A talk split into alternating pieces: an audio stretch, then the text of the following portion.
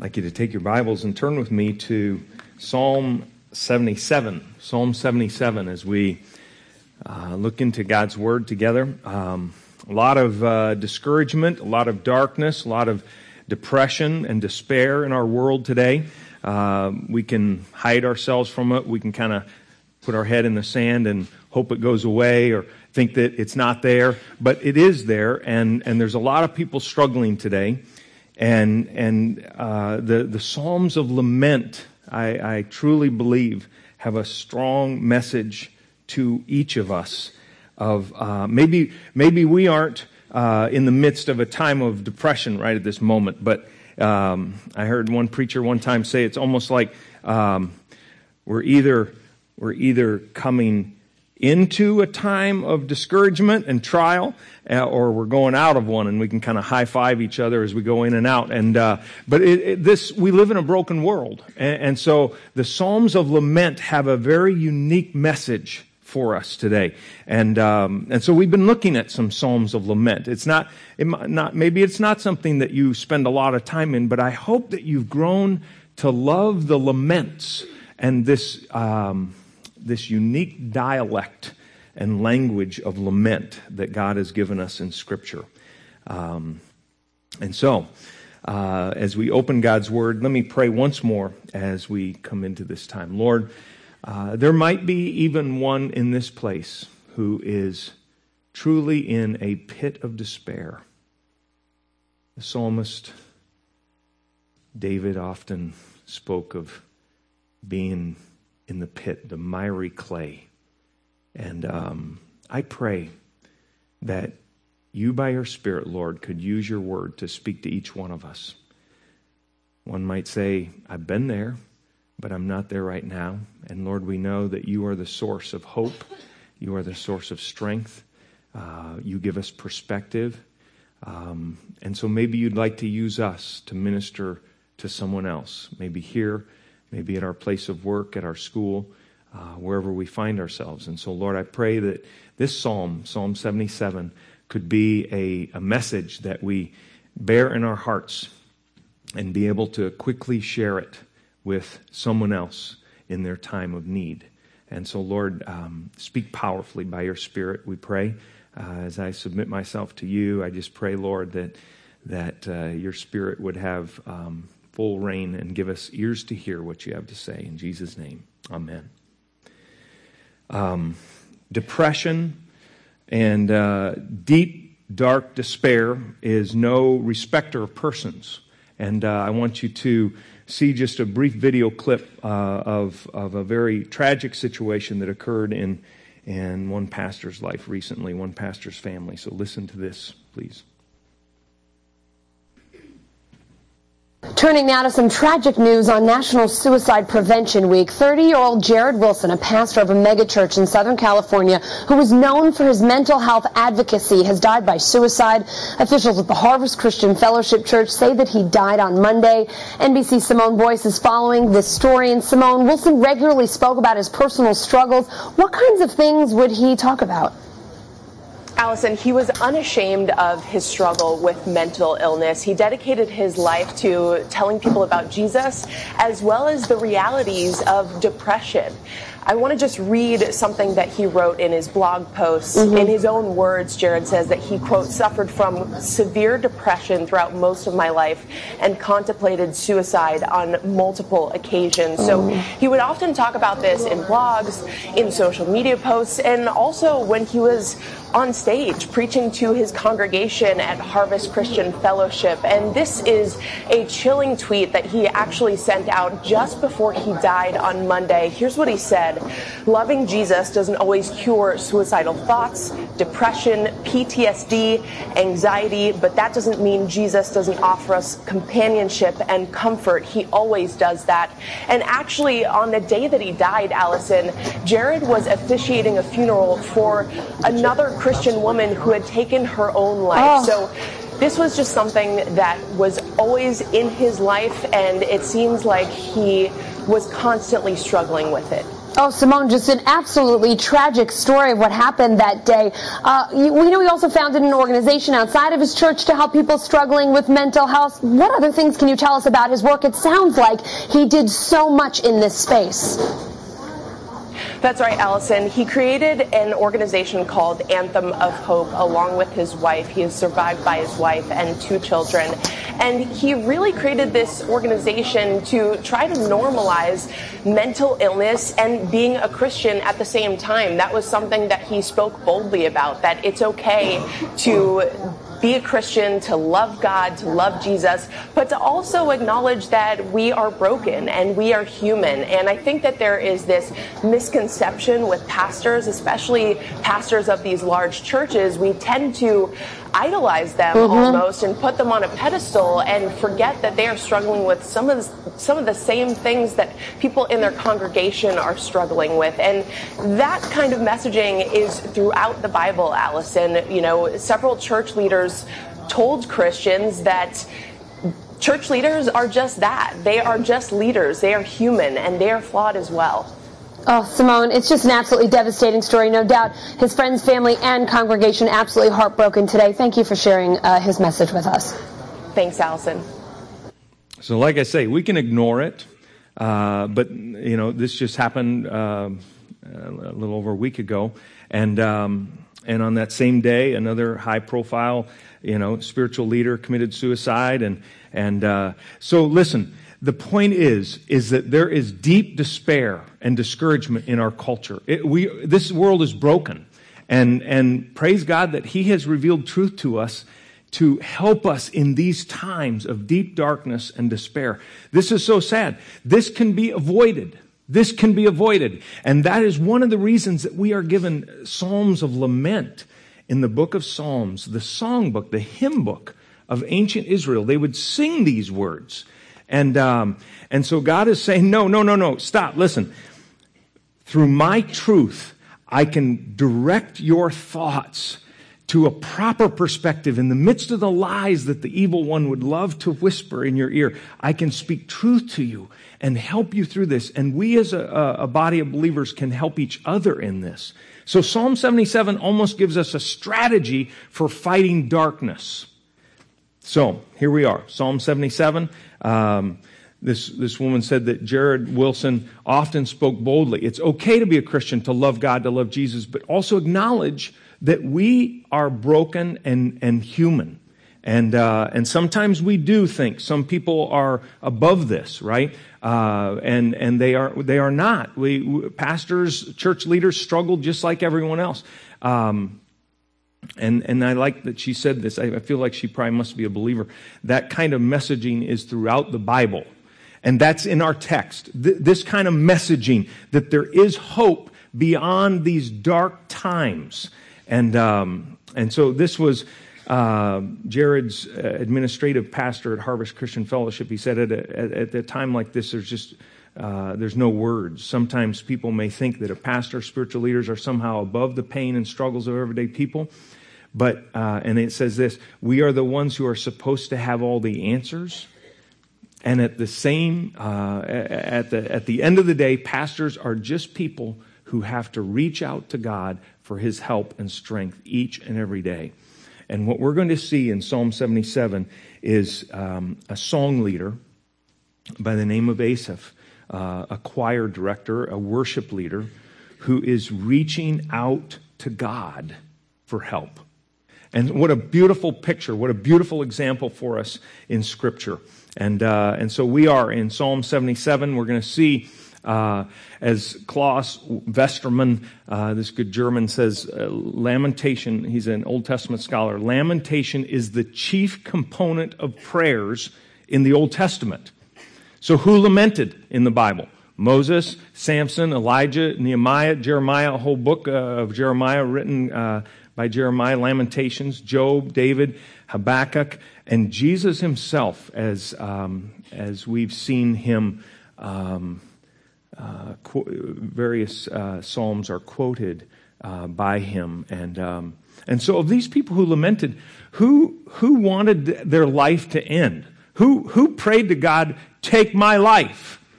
Moses, Elijah, we just uh, study, we'll study him uh, this passage, and just sat under the broom tree, under the juniper tree, and said, Lord, I, there's no reason for me to live anymore. Just kill me. Take my life. Jeremiah, Job, Jonah. Do you realize that this is in the scripture? So we can ignore these. Uh, we can ignore these. You can't ignore these characters. These are these are very. Um, uh, very uh, godly role models for us, uh, used mightily by God in the midst of their times of struggle.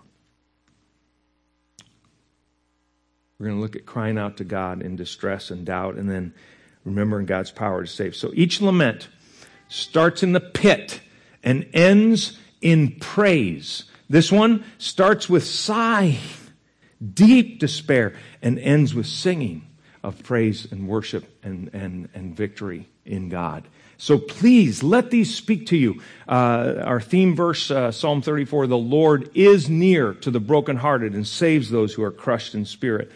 Um, in the book of Psalms were the uh, written Hebrew poetry. So when you read poetry, and usually in our scriptures, it's it's it's even um, written. the The text is different. Uh, as you look at a psalm, it's it's written differently, and so sometimes you see it in the prophets. Um, but in the in the wisdom literature, often you'll see this sort of Hebrew poetry, and it's a way of expressing ourselves powerfully by way of experience and emotion.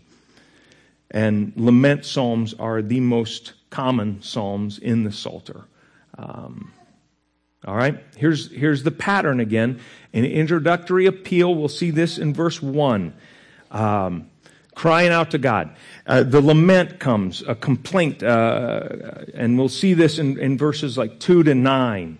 And then this confession of trust. Sometimes these are woven together, these last three. This shout of praise, this petition to God. And we'll see this in verses 10 to 20 of this psalm. Um, one of the books that has helped me significantly is a, is a newer book uh, written by this pastor out of Indianapolis um, that I don't know how to pronounce his name. And, and the title of the book is Dark Clouds, Deep Mercy Discovering the Grace of Lament you can get it for 11 bucks on Amazon. And, um, and if you go to his website, uh, the first thing that pops up is Hope Springs from Truth Rehearsed. Listen to that. Hope springs from truth rehearsed.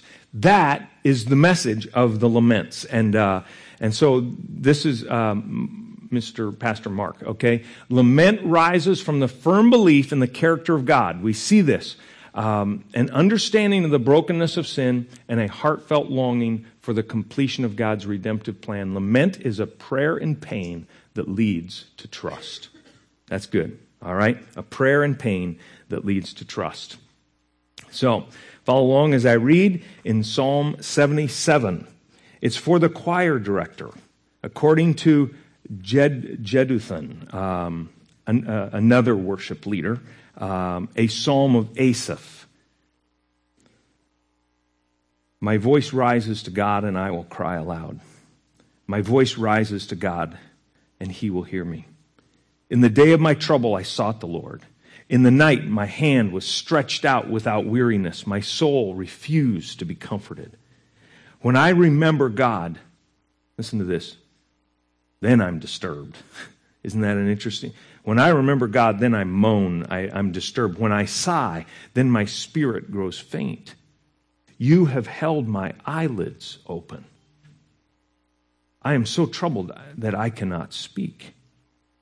I have considered the days of old, the, the, years of long ago. I will remember my song in the night. I will meditate with my heart, and my soul ponders Will the Lord reject forever? Or will he never be favorable again? Has his loving kindness ceased forever? Has, has his promise come to an end forever? Has, has God forgotten to be gracious? Or has he in his anger withdrawn his compassion?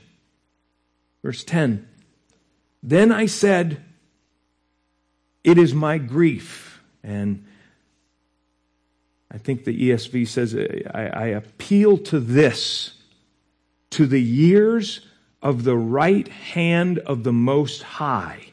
That's significant. I appeal to this, to the years of the right hand of the Most High. I shall remember the deeds of the Lord. Surely I will remember your wonders of old. I'll meditate on all your work. I will muse on your deeds. Your way, O God, is holy. What God is great like our God?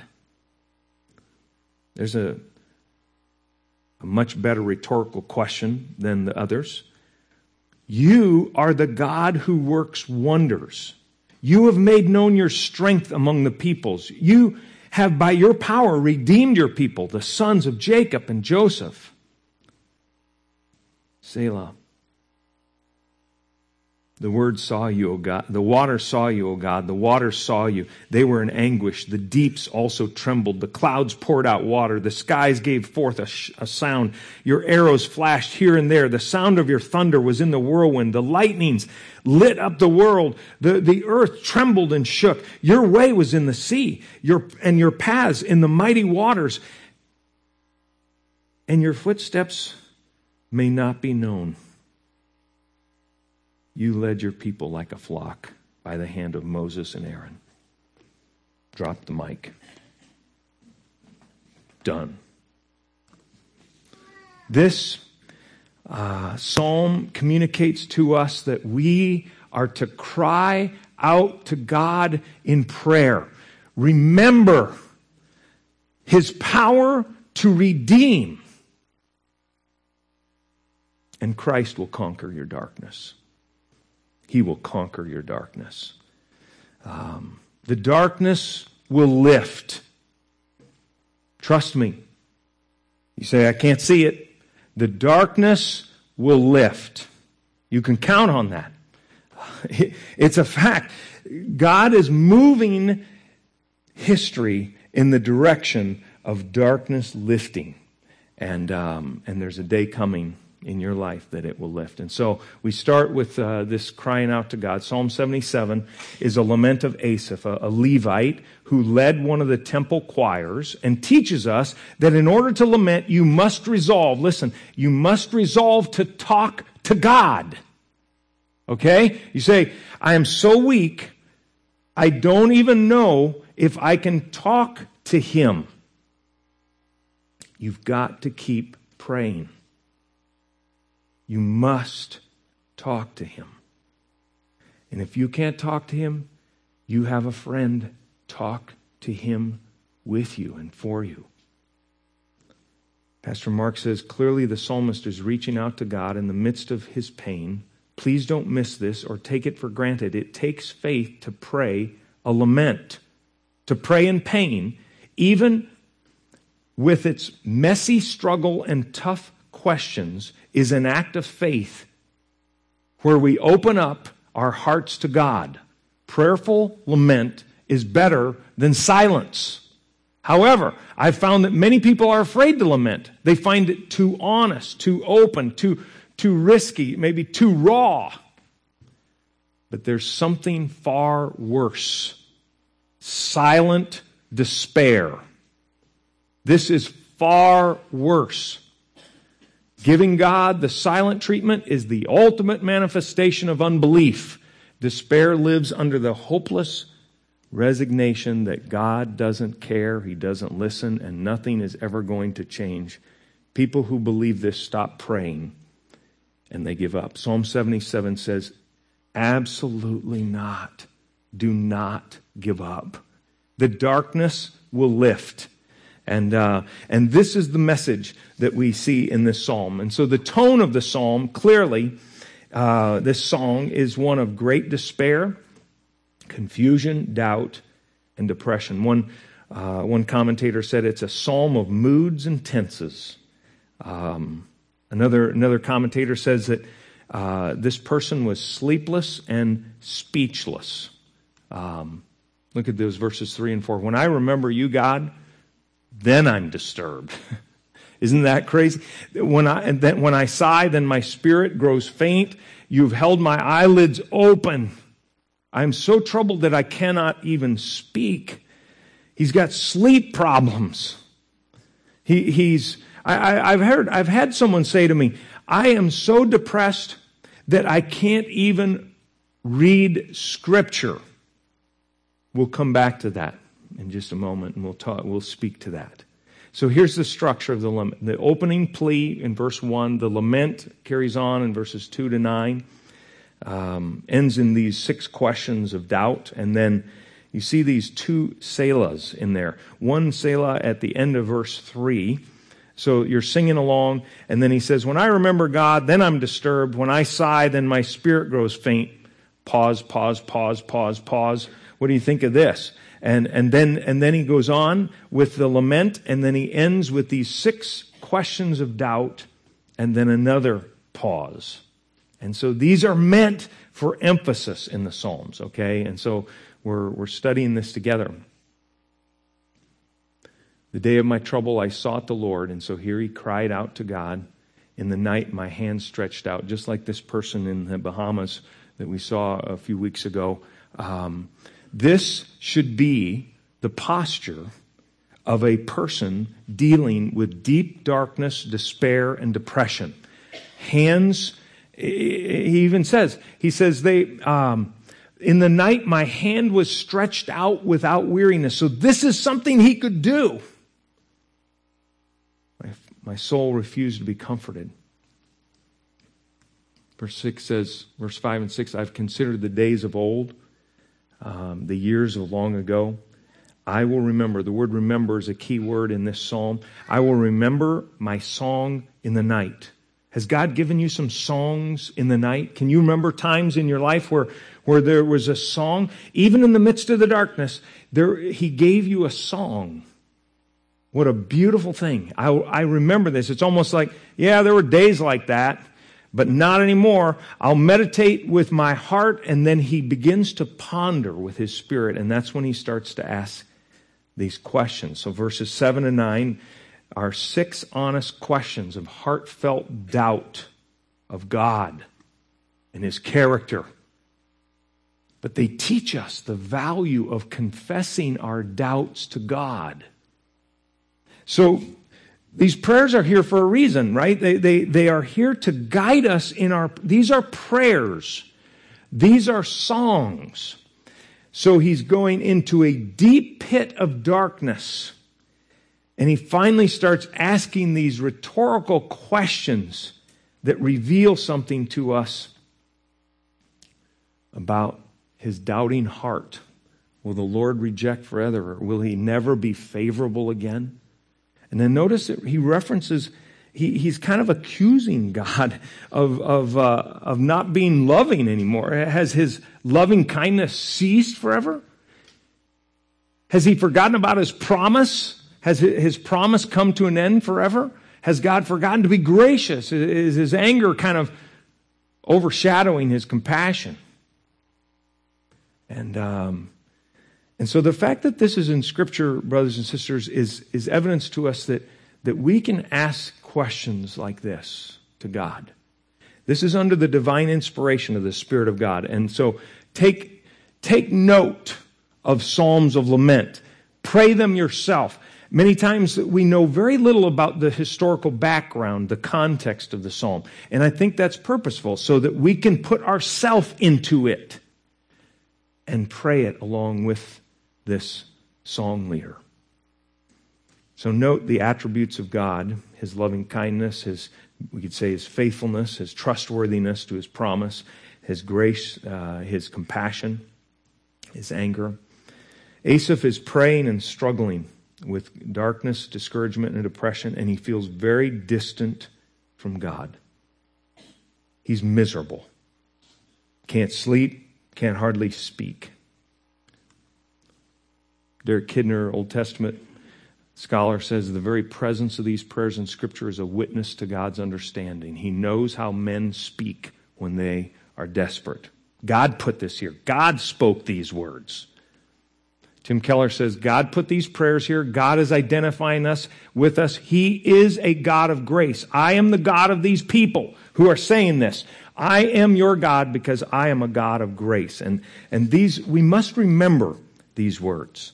Um, and so the psalm, the structure of the psalm closes with verses 10 to 20, where all of a sudden there's a change of tone. And, uh, and he's remembering God's works. There's a confession of trust, a vow of praise um, concerning God's greatness and power to redeem. And then he closes with this strange string of, um, of uh, verses uh, that we're thinking, what, what, it, what does this have to do with, with anything? Why is this a song of praise to God? Okay? Those are questions that we might ask. All right.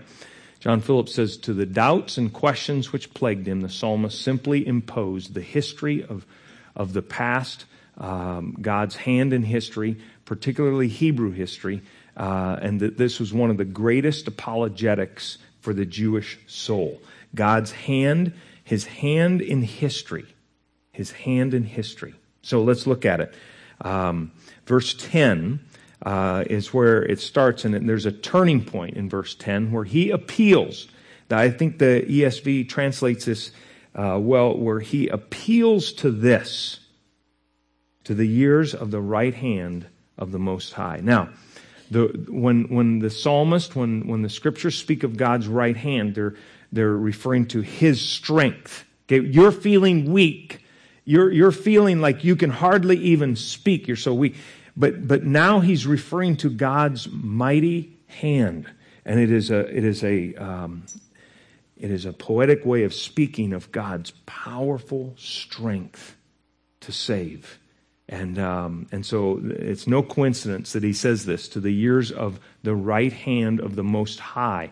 In Exodus 13, Moses said to the people, Remember this day in which you went out from Egypt, from the house of slavery, for by a powerful hand the Lord brought you from this place. Exodus 15, after they came through the waters of the Red Sea, they sang this song. The deeps covered them, talking about the Egyptians. They went down into the depths like a stone. Did you see them? They, they, they, they were just crushed by the water. Your right hand, O Lord, is majestic in power. Your right hand, O Lord, shatters the enemy.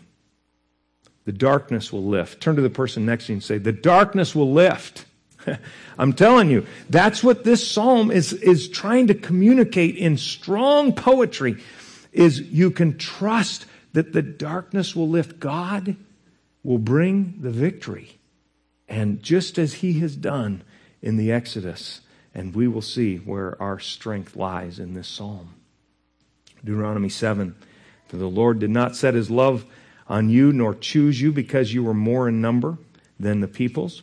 For you were the fewest of all peoples. But because the Lord loved you and kept the oath which he swore to your forefathers, the Lord brought you out by a mighty hand and redeemed you from the house of slavery, from the hand of Pharaoh, king of Egypt.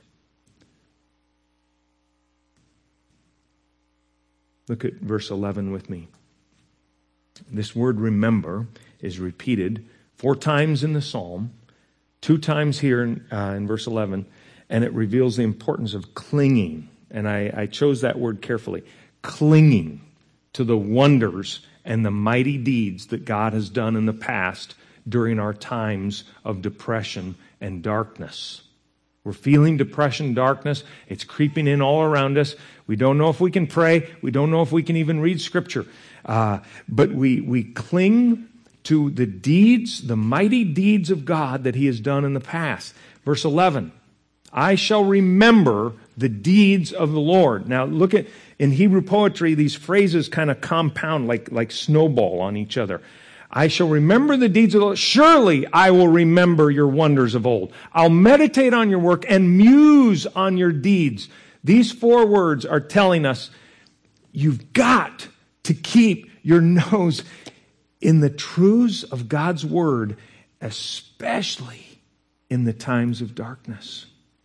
And if you can't do it, you need a, a brother or sister, you need a, a, dear friend who will help keep you grounded in, in these truths. So, so important for us. Uh, so, um, so verse 11, he talks about the deeds of the Lord, your wonders. Uh, in verse 12, he talks about your work your deeds. Verse 13, your way, O God, is holy. Um, and then, then this question, I, I love how this question just pops up. What God is great like our God? So I got to ask the question. So what in the world changed from verses 1 to 9 that in verse 13 he's saying, Your way, O God, is holy. What God is as great as our God? You are a God who works wonders. What changed? And all I can say in, in this context is the words remember, meditate, and muse. Remember, say that with me. Remember, meditate, and muse. Those words should be emblazoned on our hearts as believers because you might not be in a time of darkness right now, but it will come. And you need to remember these words. Remember Psalm 77 and what God teaches us and how He understands us when we pray in these times. You are the God who works wonders. You have made known your strength. You have, by your power, redeemed your people, the sons of Jacob, Joseph. And so this is, um, this is how this second portion of this psalm, this uh, confession of trust, this vow of praise uh, proceeds. And, and then the psalm ends with this song of praise and victory containing a string of powerful images. The Psalms are full of images and, and they communicate something. And this is to reinforce the centrality of God's redemptive work in the Exodus. So in verse 15, he says, You have by your power redeemed your people, the sons of Jacob and Joseph, Selah. And so he pauses on that. And then all of a sudden, he says, It's almost like these images are coming back to him. The waters saw you, God. The waters saw you. They were in anguish. The deeps trembled. The clouds poured out. It's like God is using all of these various things of nature and accomplishing his work of redemption in his people. Um, and, and, and so these images, and, and notice, if you will, with me, um, the, the, at the end of, at, the, at 20, you led your people like a flock. Look at verse 15. For you, by your power, redeemed your people. It's almost like bookends here around this section um, that we are your people. And he uses the word flock. We, we are the sheep of your pasture, your flock. And there's a sense of security that, that the psalmist is feeling as he uses these words, your people. Turn to the person next to you and say, We're in this together your people. We are in this together. You see, we, we are his people. We are not individual, like isolated islands. We are his people. And we, we suffer together. We weep together. We rejoice together. We are to do this together. And the psalmist, this, most would, most scholars would say that this psalm is an individual lament but sung by the community. And so, uh, on the back of your uh, bulletin, uh, your, your, sermon outline, I put the various places of uh, individual laments, uh, communal, community laments, and then some quotations there. But notice that 77 is under community lament because they would sing this together. And so, um, they are reflecting upon how God redeemed them by his powerful right hand. And he says, right snuck in the middle there, your, your footprints may not be known. Hmm. It's like if you've ever been on the on the um, beach and and you walk maybe you walk along the beach, you walk down a mile or so, and then you walk back and you try to find your footprints and and you and you can't find them anymore. The waters come up and they're gone. And it's like the psalmist is saying, you know, it's like I can't even see how you've worked, but I know you have. I know you've redeemed us. So in those times, sometimes you can't trace his footsteps, his footprints. And yet you must cling to the promises of his powerful redemption. Pastor Mark says, Do you see what's happening here? The psalmist anchors his questioning, his hurt heart to the single greatest redemptive event in the life of Israel. This moment defined his understanding of God's character. Remember, he was doubting, he was questioning God and his character. All of a sudden, this Exodus event, this is the redemptive event, and this tells me more about your character than all those lies and doubts that I was thinking. This defines you. The Exodus was an anchor for his weary soul. For the Christian, the Exodus event, um, the place where we find deliverance is the cross of Christ. This is where all our questions, our heartaches, our pain should be taken. The cross shows us that God has already proven himself to be for us and not against us. For the promise for Christians is as glorious as it is deep. And I love this. Jesus bought the right to make everything right. Isn't that awesome? Say that with me. Jesus bought the right to make everything right. In the moment of darkness and despair, you're thinking everything's wrong. I can't see clearly. I can't hardly even speak. I can't sleep. I, I, I you know, you're all messed up. But then you appeal to this, to the years of the right hand of the Most High you remember, you remember, you meditate, you muse, and all of a sudden you're asking a question like, What God is as great as our God? And you don't even know how that happened, but you began to cling to the promises of God. It's like an anchor. We've got to have anchor passages in our life. As we, as we close with some application, I just want to say, I want you to be thinking of what are your anchor passages. You might not be in a time of darkness and despair right now, but you probably will be. In a broken world, there's going to be things happen an illness, a death of a loved one, um, loss of a job, you name it. Uh, and, and there will be times of darkness that hit and in those moments of despair, you must remember a psalm like Psalm 77 and open your Bible. Keep talking to God. Ask Him your questions. Meditate. Meditate.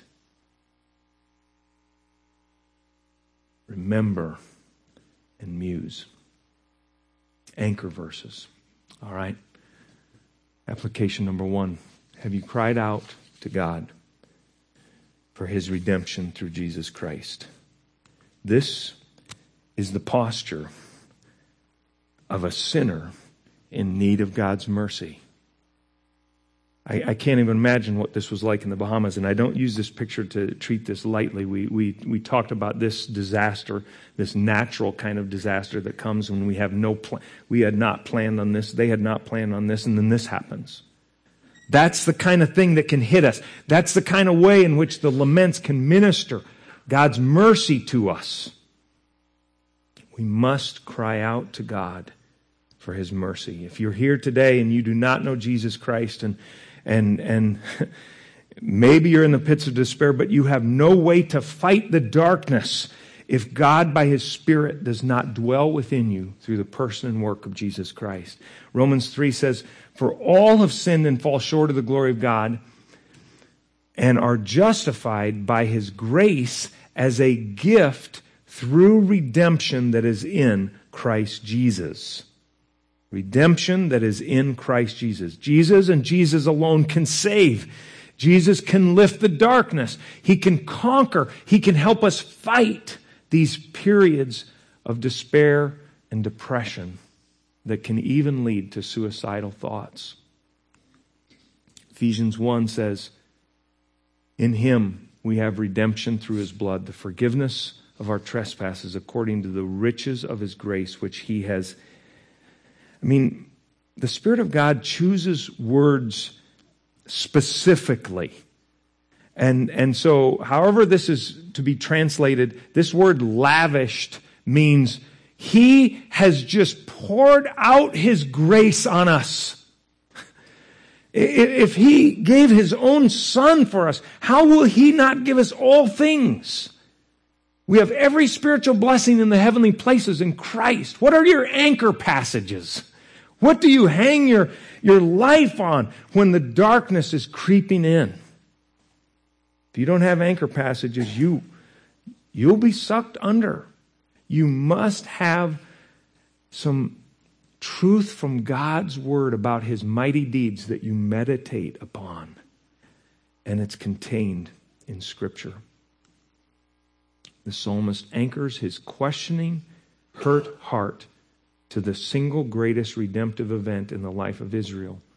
This moment defined his understanding of God's character. The Exodus was an anchor for his weary soul. Jesus Christ is the fulfillment of the Passover and the Exodus. Christ is our Passover. Christ is the power that redeems us and sets us free from slavery to sin. Not slavery to Egypt, but slavery to sin. And He can redeem us and buy us back as His own. Powerful. If you have not trusted Christ, I, I plead with you to cry out to God for mercy, for His forgiveness, for His cleansing, for His saving you um, by His grace. Number two, what would be your questions of doubt to God in your lament right now? If you were to, somebody, somebody was uh, sharing that, that they have been um, writing their own lament. Um, would your lament contain some questions to God? Like, why is this taking so long? Where are you? Are you going to stay hidden for so long? I don't think that these Psalms were like, these were written with emotion. Verses 7 to 9, he is, his spirit is pondering and he cries out to God with these questions. They're doubting God's character. You've forgotten to be gracious? I encourage you to write your questions of lament. And maybe these verses in 7 and 9 will help guide you in, in your questions. What passages of Scripture do you use to anchor your soul to who God is? What passages of Scripture do you use to anchor your soul to who God is? All the lies come in, all the you know, the enemy is is the father of lies. He loves to deceive us. And so we start to believe these things that aren't even true. And unless we're anchored to various scriptures. And I, I just, I just, um, I remind us of the anchor, but I, I jotted these down. Uh, we just read from Romans 3, uh, Romans 8. We just read from Ephesians 1. You could go to a passage like Isaiah 53, Colossians 1. You come up with your own passages. I can remember one pastor friend uh, telling me that Ephesians 1 was always his go-to passages, go-to passage in times of discouragement. What is yours? Say, I, I don't I don't have one. You've got to have one. You must remember, meditate, and muse. So you say, I don't have strength to do that. And so, I'm not very techy, okay? But look at this one, two, wait, wait for it, wait for it, three, and I go down to this passage and I start. I, I listen, I can start to listen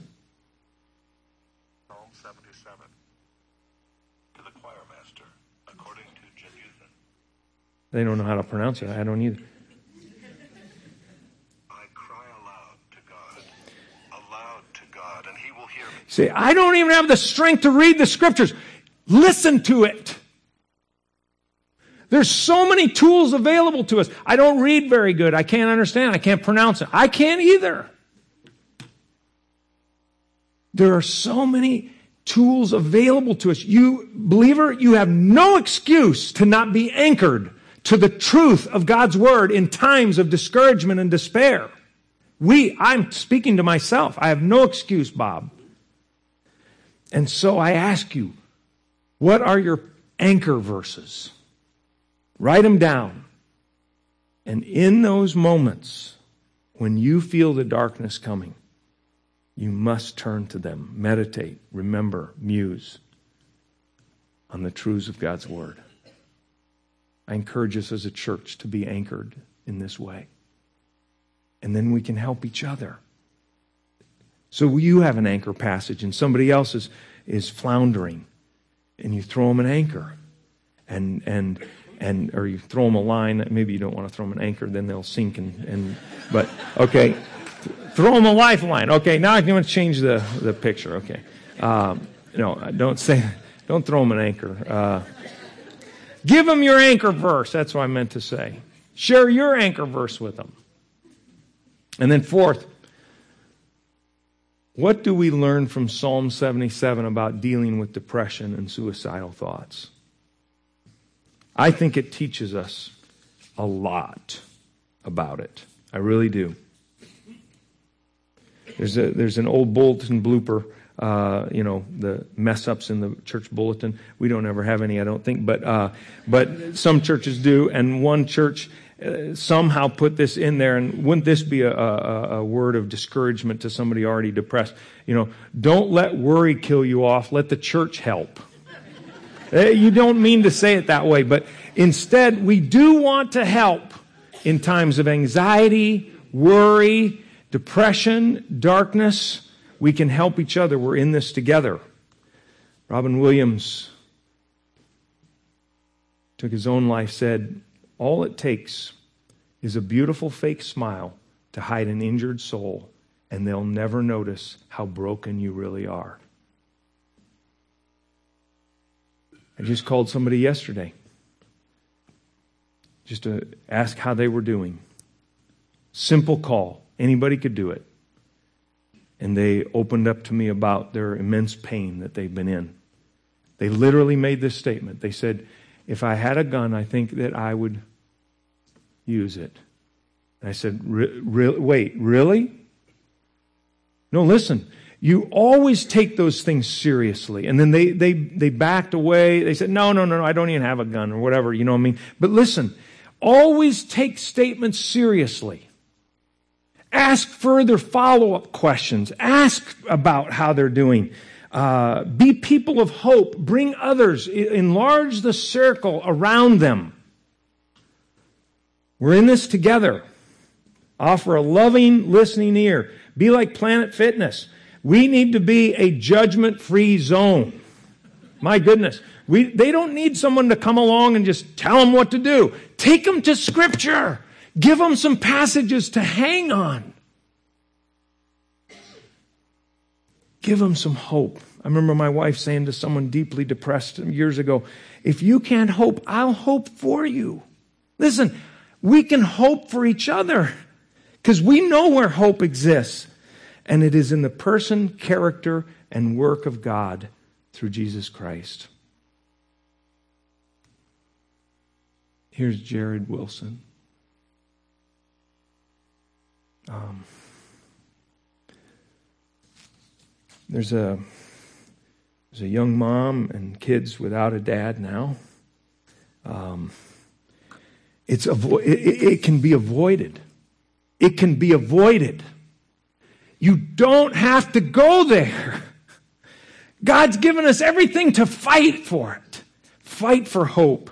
Fight against the darkness. There's another Jared Wilson who is um, with Midwestern Seminary, um, Theological Seminary in Kansas City, and and um, they knew each other because they had the same name, except that this Jared Wilson is with a, an E instead of an I, Jer- Jared, not Jarrid, and uh, and he said we we didn't know each other. He writes a blog, uh, not really, but we shared the social media version of an Achilles heel because we shared the same name, sort of. His is spelled Jarrid, mine Jared, and uh, and um, I, I enjoyed pointing out to him that, that mine is the biblical spelling, he says. But because of this, we shared the same good natured frustration of frequently being confused uh, for each other's online um, posts. Last week, Jared, Jared um, Wilson in Kansas City writes As you may already know, Jarrid took his own life, a frequent battler of depression both his own and that of others in his advocacy for mental health awareness and education in the church. He, for reasons known only to him, decided he could not fight anymore. There's no need to wax poetic about that, lest we run the risk of romanticizing it. Depression is a perverted mirror, it lies to us. And the reality is that Jarrid and this Jared share a bit more in common than just our name. Because I have stared very closely into the darkness myself and wondered if I could go on. I won't wax poetic about that either. It's not for you to know the gritty details. I've shared them with those closest to me. But for two fairly significant periods in my life in the past, I've struggled with depression, including thoughts of ending my life. I'm doing well now. We could add by the grace of God and have been for a long time. But I know the feeling of everything being too much, the weight of, of the fear of never getting better, the emotional drowning of all those breakers and waves. I've heard the lies that nothing will change, that nobody really understands, that people would be better off without the burden of me and all the rest. And in a brief, doubtful moment, I believed them. That is the enemy speaking. I don't know what brought me back from the brink, really. A different kind of fear, I suspect. The fear of missing out on what might happen tomorrow, more than likely. Tomorrow would be just the same as today, but every day seems to bring the same pain, the same worry, the same hopelessness. But what if tomorrow's different? Do I want to rob myself of finding out? Or do I want to hurt those I love? A residual curiosity about what might happen if I don't give up, thankfully proved slightly stronger than the despair. And then he says this this is um, Jared Wilson. For seriously depressed persons, I know these thoughts don't come easily if they come at all. For those seriously struggling with suicidal thoughts, the illness crowds out rationality and logic, as well as sentimentality and faith and hope. But it is in these moments, perhaps, that faith must be faith. I, I like that. Faith must be faith. In these Psalms of lament, we truly learn what faith is. It's clinging to the character of God when everything is broken and everything seems hopeless. That's what we are learning. If you cannot see, oh, if you cannot see the light, as the saying goes, cast an anchor in the dark. And I love this. Doubt your doubts.